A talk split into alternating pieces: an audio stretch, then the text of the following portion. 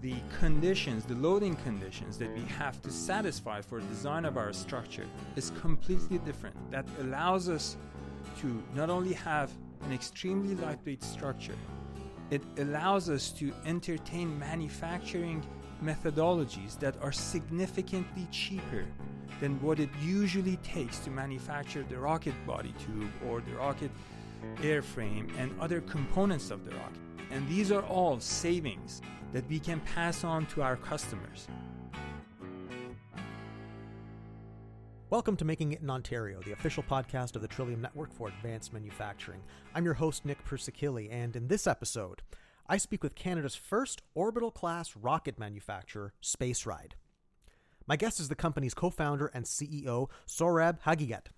Sohrab and his wife Sarnaz Safari, the other co founder and chief operating officer, founded the company back in 2018 with lofty ambitions of getting Canada domestic access to orbit. Canada's history in space is quite impressive, and we're no strangers to low Earth orbit. Most famously, we can claim bragging rights to one of the hardest working appendages in space today, the Canadarm. And that doesn't even mention our technology contributions to satellite manufacturing in general, so no, we're no strangers to space. But we've always had to hitch a ride on someone else's rocket, on someone else's schedule, paying their prices. And as Sohrab explains in the episode, these timetables can dramatically affect the pace and quality of innovation. See, if you have an idea you want to put into orbit today, you may be looking at a waiting period of a few years before a spot opens up for you. Currently, it's a complex scheduling process, which Sohrab explains in the episode much better than I can now, but suffice to say, if you want to develop your own presence in orbit, you need domestic access to space. And that's what they're doing. But what's most interesting is the way they're going about getting things to orbit. But first, some math. In order to get something, anything, to stay in what rocket scientists call LEO, or low Earth orbit, you need to accelerate that thing to just under 8 kilometers per second. That's per second. No object can move through our atmosphere at that speed because physics. Getting out of the lower atmosphere historically has been the costliest, deadliest, and most astoundingly wasteful part of space travel. And if anyone is interested in going down an internet rabbit hole, do a Google search on the term max Q. Finding solutions to this problem has usually involved finding new ways of creating more power. But of course, that means more cost, a more expensive rocket, and an increased risk of problems. So, how does SpaceRyde completely avoid the challenges of the lower atmosphere? With a balloon. A simple balloon. By floating their rocket above 99% of the atmosphere and launching from there, they're able to build a rocket optimized to work in space. When you don't have to build a rocket to withstand the incredible dynamic pressures one faces getting off the ground, it brings your costs down considerably. You can run vacuum optimized rocket engines, which are far more efficient than sea level rocket engines, again, reducing costs. So, getting Canada access to low Earth orbit is a giant leap for Ontario's advanced manufacturing ecosystem. However, while Sohrab is opening the doors to Canadian space exploration, he also has plans of his own of what he wants to put into low Earth orbit and beyond. Have a listen and learn how these orbital class rockets are being made in Ontario. So, back when I first, first, first started at Trillium, this is the episode I was dying to do. It's the episode about space access, Canadian space access, and I am here at SpaceRyde, and I am speeding with speed. See, errors happen all the time. I am speaking with a new friend of mine. Sir, would you please introduce yourself? Hi, this is Sohrab Haghighat, CEO of SpaceRyde. Thank you very much for chatting with me today and for letting us for, for letting us into your facility. So I'm sitting in Canada's first rocket factory, aren't I? Yes, you are. That's fantastic. So I'm an amateur space person, so Sohrab, rather than me getting a bunch of things wrong, why don't you introduce us to SpaceRyde? What uh, what can you tell us about SpaceRyde? SpaceRyde is provider of on-demand, frequent, and affordable access to space near and far. From low Earth orbit to lunar orbit, we cover it all by offering an on-demand access that promotes innovation in space. So, Canada is pretty well known as a manufacturing hub. I mean, we've we've been building cars for a while, not our own, but we've been building cars. We've been building planes, trains, and things like that. And now, Ontario and Canada now have access to space, which I think is absolutely fantastic. But SpaceRyde has a very unique way of getting there. Aside from the fact that you have an idea for what you're going to do once you're there, let's talk about how you're going to get your your tools up there. Tell us a little bit about your process. So it starts on the ground by using a high altitude stratospheric balloon, which is connected to a so called rocket carrier, flying spider, it's like a giant metallic spider, and that is connected to our rocket Ryder. Balloon takes rocket carrier and rocket up to target altitude of 30 kilometers. And that's where we are above 99% of the atmosphere. So we bypass the atmosphere, traveling at low speed without creating a lot of aerodynamic drag or any stress on airframe. At that point, our algorithm determines the path that the rocket has to take because it's only when we end up at the target altitude that it's known what x and y we are launching it from. Along the way, our smart algorithm, our smart rocket, is determining what path it has to take to get to orbit. It keeps doing this calculation and recomputation until the moment that it gets to the target altitude. Rocket carrier then maneuvers to point the rocket in the right direction, starts the release and launch sequence. Rocket is released, ignited, and launched to space. It then follows the final trajectory that was calculated right prior to release and follows that to get it to orbit. It is a three stage rocket that we have developed, and by doing this launch above 99% of the atmosphere, by bypassing dense layers of the atmosphere, we do not incur any drag losses. And by launching it horizontally, we do not incur any gravitational losses. And by launching it in vacuum condition, we have our engines optimized for vacuum condition, all stages of the rocket. And combination of all these improved efficiencies allows us to have a small yet very affordable rocket that we can offer rides, private rides, to space at $250,000. It does not get cheaper than that. There are some sports cars that cost more than that. That's incredible. So let's give the listeners a bit of a rocket science 101 uh, discussion because I, I, know that I've nerded out pretty hard. Um, let's talk about the challenges for space travel. Let's talk about the challenges of getting out of the lower atmosphere. Using the balloon to just get above the atmosphere. It's a uniquely Canadian solution to getting out of the atmosphere. Because if you think about it, in order to leave the Earth, you basically have to accelerate something the size of a building to faster than that of a bullet leaving a gun, right? Let's talk about some of the challenges because you and I were chatting a little bit before. One of the terms we tossed around was max Q, mm-hmm. right? Tell us a little bit about tell us a little bit about what max Q is and why your rocket doesn't have to deal with it. So, max Q is when your rocket experiences the most aerodynamic loading on the body or airframe of the rocket. And that is the moment that usually rockets throttle down to travel a little bit slower in, or basically reduce the stress on the body, on the structure, to go through that moment, that uh, period. And when you get above certain point that density drops then forces also drop. When we launch above the atmosphere we are not concerned with max q. The way we design our structure the conditions the loading conditions that we have to satisfy for design of our structure is completely different. That allows us to not only have an extremely lightweight structure it allows us to entertain manufacturing methodologies that are significantly cheaper than what it usually takes to manufacture the rocket body tube or the rocket airframe and other components of the rocket. And these are all savings that we can pass on to our customers. I think that's absolutely fantastic. And like I said, it's it seems like a uniquely Canadian way. It's just like rather than trying to find a, a, a complex solution, you just kind of remove the problem, right? I wish I could say it's it's that simple. It's no, I wish I could say it's the Canadian way of doing it. um, so launching a rocket from a balloon was done back in 50s. So really? it's not by any means a new idea. Okay. But at the time, it was just done to get rockets to higher elevation to do atmospheric research. Right. And it's only recently that we are doing this to put satellites into orbit. Right. So, as much as I wanted to claim this as the Canadian way to launch it to space, sadly, I cannot do that. Gotcha. Okay.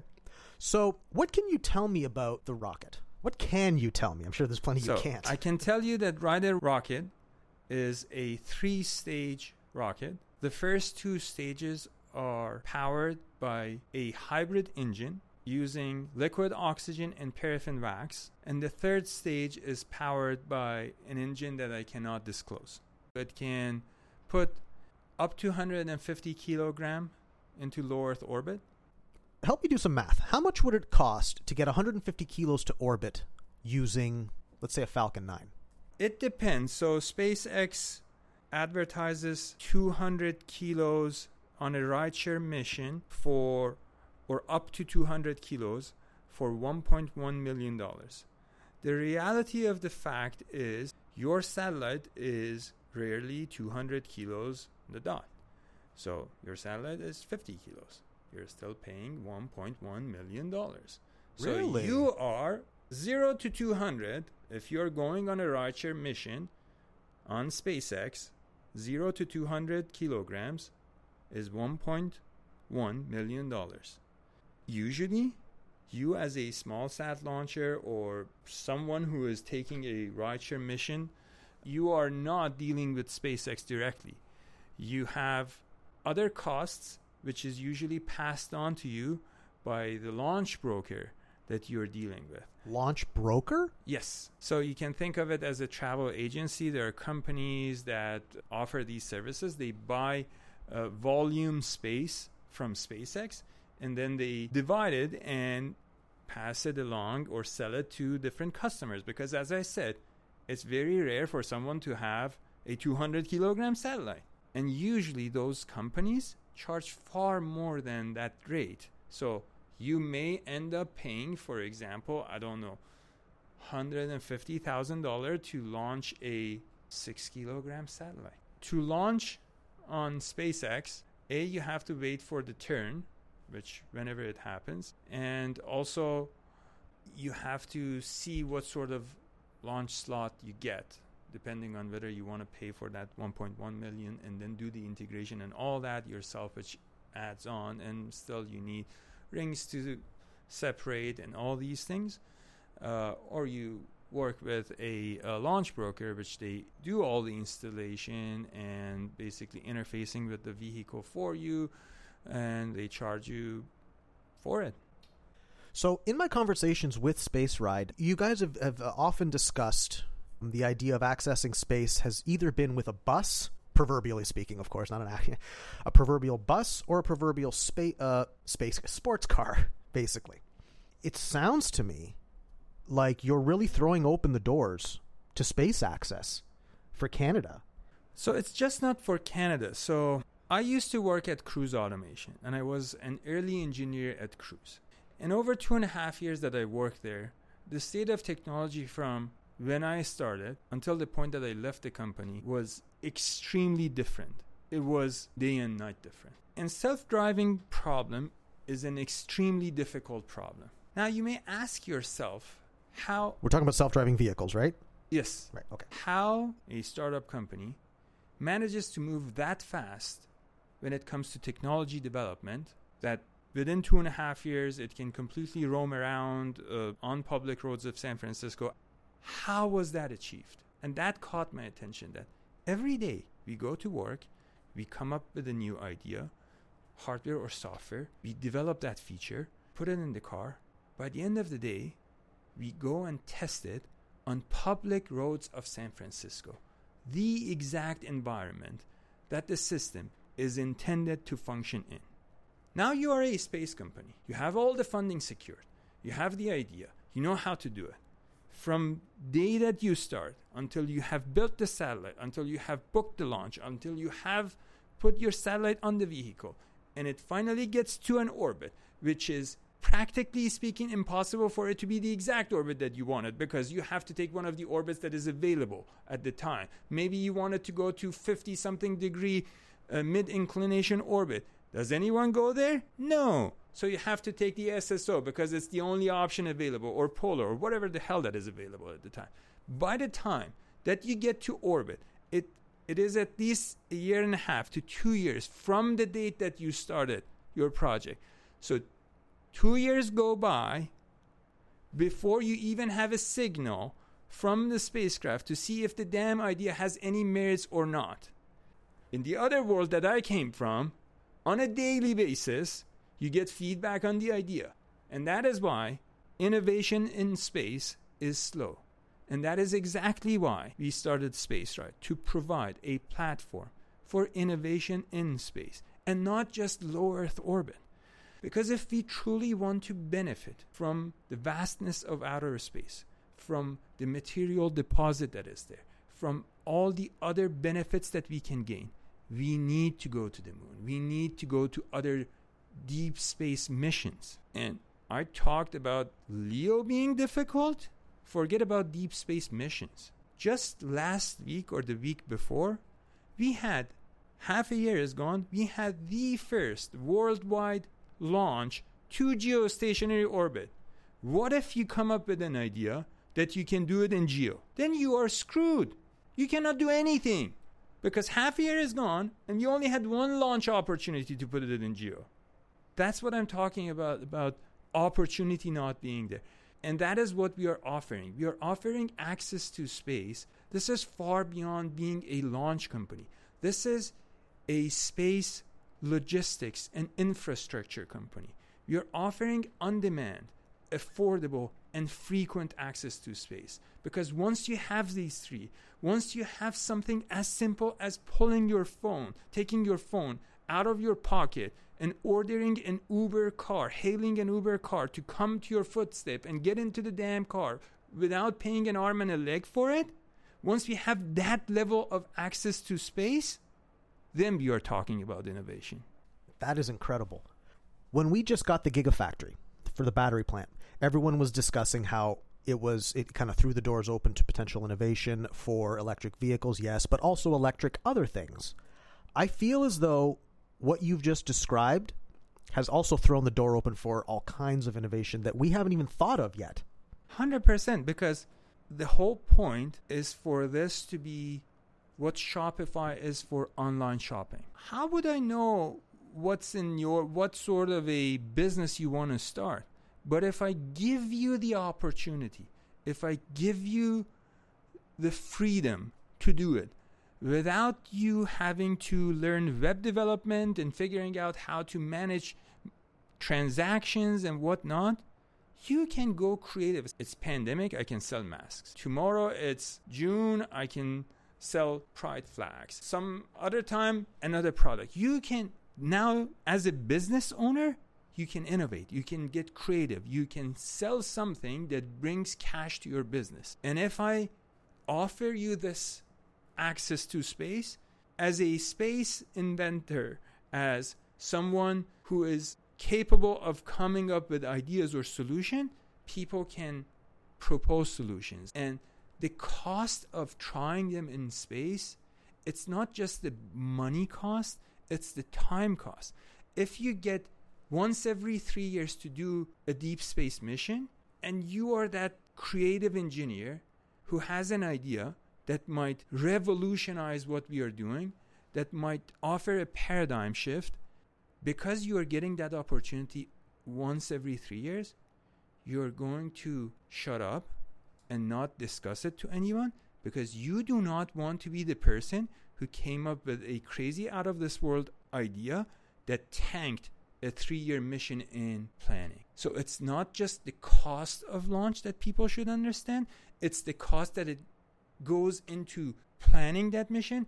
It's the cost of innovation that we are not getting because that poor engineer or scientist or inventor is afraid of messing a mission that is once in a lifetime of a mission. But if you can do 10 deep space missions a year. You don't have to wait for a bus or you don't have to pay a lot for it and you can go to exact same orbit or place in space that is ideal for your application. Then who cares if 1 out of 10 launches or 1 out of 10 missions that you're doing doesn't pan out exactly as you say. You get creative. You try ideas and you develop things that is good for humanity. What do you plan on doing with that access? What can you tell me about that? So today, everyone is talking about access to space. But that access to space, as it is offered today, is like a one way ticket. I launch you to space. You go and figure out what you want to do in space. You're going to be placed in an orbit, and in that orbit, you can do something, and that is it. What we are offering is not only access to space, but opportunity to roam around. And the way we offer it is by designing and building our upper stage of our rocket such that after deploying the satellite or after doing the primary mission, it can be refueled and put into other missions, asked to do other tasks. And by doing so, not only you have recovered and reused your upper stage for other missions and other applications, but now you have moved from low Earth orbit to a translunar injection orbit. You have roamed around er, in space. You can go into inject yourself into a lunar orbit. You can come back. You can transport things between the Earth and the Moon, and that is a complete transportation system.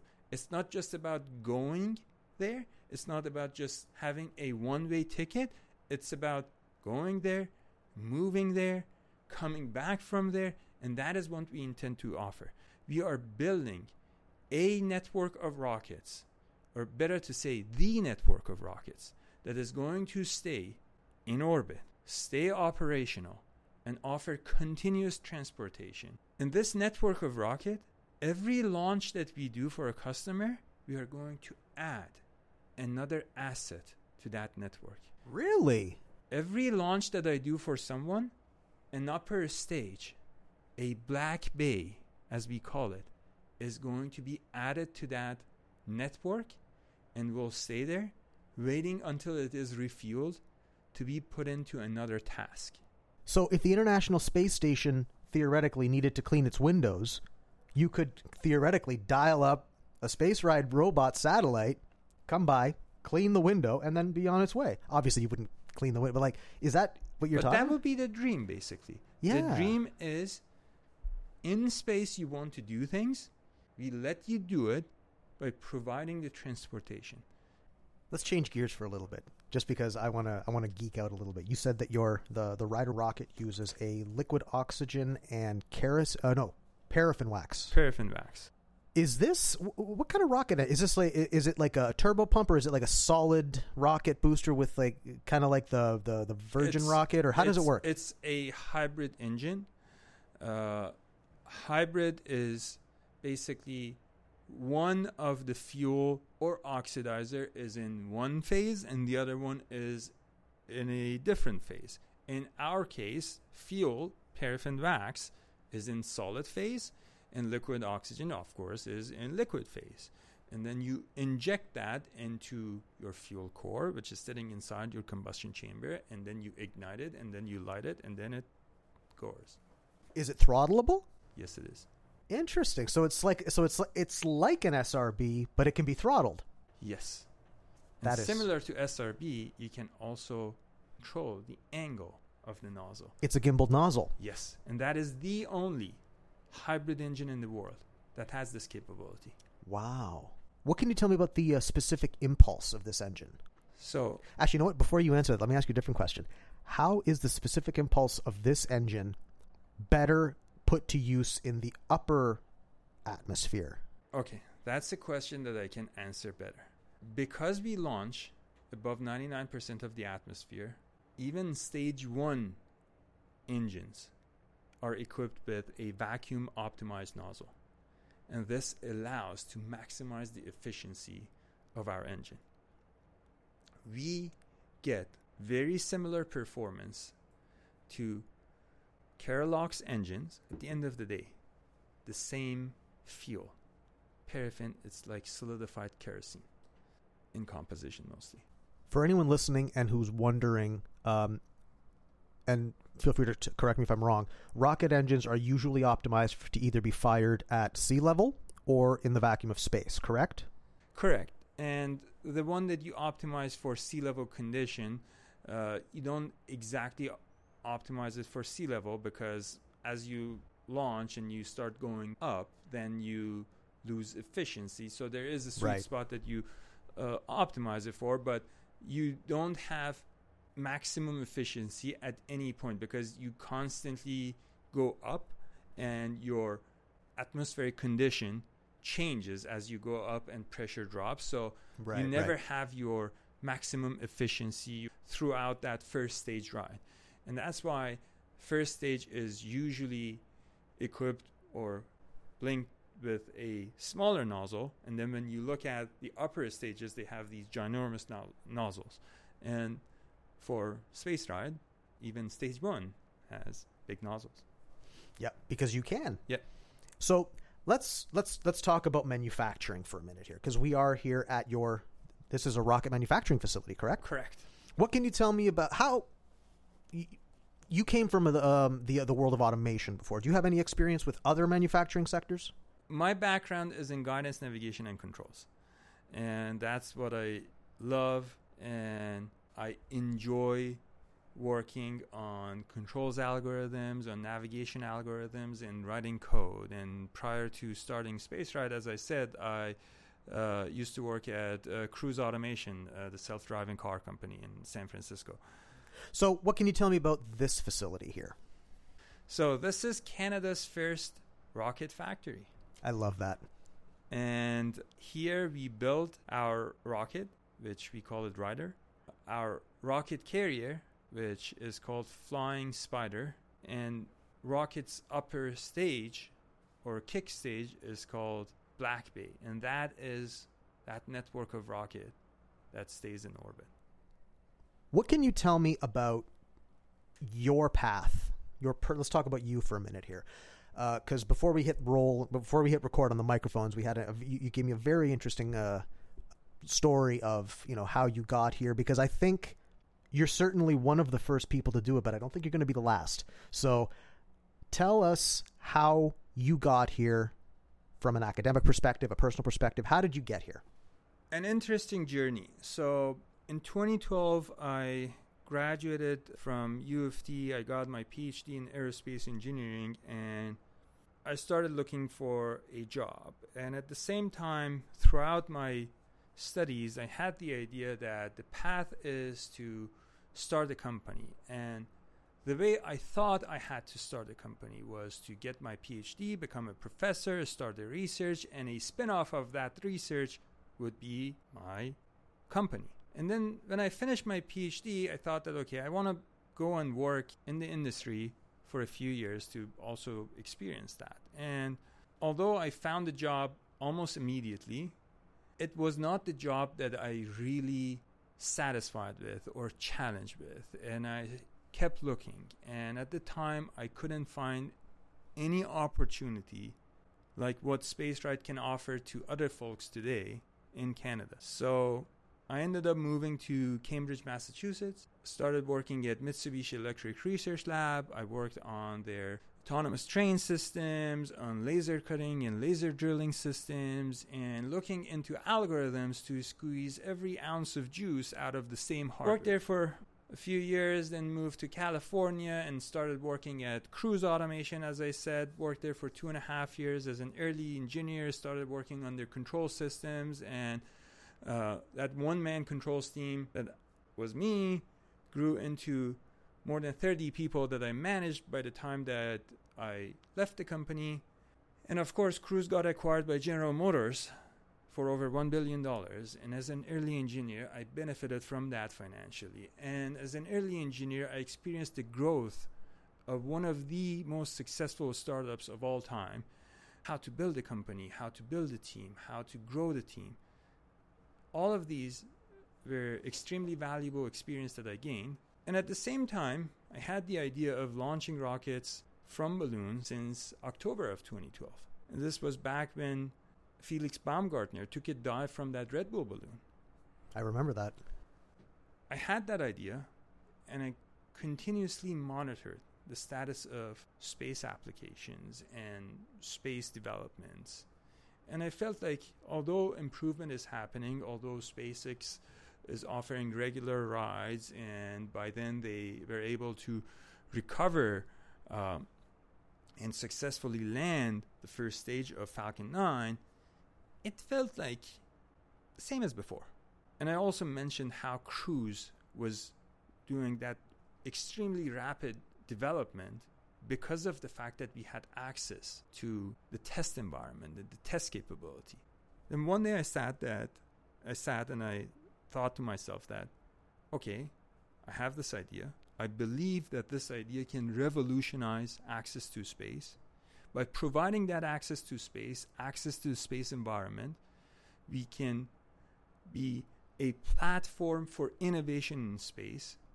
I experience how innovation can be enhanced by having that access at Cruise. I also have some financial support that I can put behind this idea. And that was the moment that I thought I have to move back to Canada and started in Canada.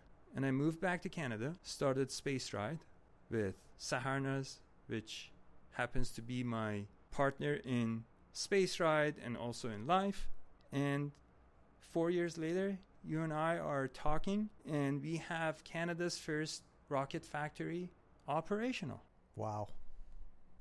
Why come back to Canada? Why come back to Ontario? I'm glad you did. It's a very personal question, and the answer is very personal too. Okay. I'm an immigrant. I came to Canada and I was given opportunities in Canada to study, to gain experiences, to gain experience, to learn and develop skill sets, and become the engineer that I am today. And when I looked for a job, I could not find the job that I wanted.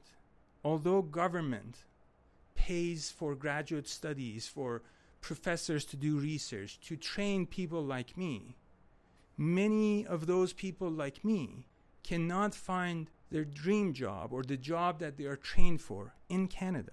And that's A, waste of money, and B, results in brain drain. And as I said, I ended up going to the US. At the same time, I love Canada. It's home, and I were given opportunities that I never had anywhere else. So if you love something, just not doing anything is the wrong answer. You have to act. Because it doesn't stay the same if you don't act. If you like what you see, if you want it to get better, you have to do something. And my contribution to Canada is SpaceRyde. Because space access is something that we need, is something that a sovereign nation like Canada requires to have. Because tomorrow, when sovereignty of polar regions, our northern territories, becomes a serious matter, do you want to wait for SpaceX to launch your satellite for you to be able to monitor that? Or do you want to take control in your own hands and launch your own satellites? The answer is obvious to me. That's why I moved back to Canada, and that's why I'm doing SpaceRyde in Canada. To give opportunities to people like me that when 10 years ago I graduated from my PhD program, I didn't have. So today, if someone is looking for that opportunity, that opportunity is readily available. And B, to make sure that Canada has access, uninterrupted access to space, so we can launch our own assets, we can be in control of our own assets, and of course, do in space development as I explained by building a network of rocket that is going to stay in space and stay operational. Everything you've said sounds absolutely fantastic, and I gotta know. And I know this is a difficult question to answer, but what sort of timelines are we looking at? We will start our first commercial operation, or we will start our commercial operation in early 2024. And we will do before the end of 2024 our first mission to the moon. That will be SpaceRyde's first mission. Canada's going to the moon? Canada's going to the moon. And it is going to be SpaceRyde going there first. You heard it here, folks. Canada's going to the moon. Do you know what you're going to bring there? Is it just going to be a simple? Are you going to like leave a test machine, a test vehicle there, or is it just So at the moment, I cannot get into the specifics of the mission, okay, but it will be Black Bay going to the moon. that's and the, that's one of your kick stages. So Black Bay is the upper stage or kick stage of rocket. right. Okay. Wow. So we're in the factory here. Are, uh, we're going to take a, t- a tour of the factory in a sec, Yes. right? Okay, I can't wait for that. Um, are there rockets back there now? There are rockets, there are rocket engines, there are rocket structures, there is so many weird things back there. Wow. I can't wait.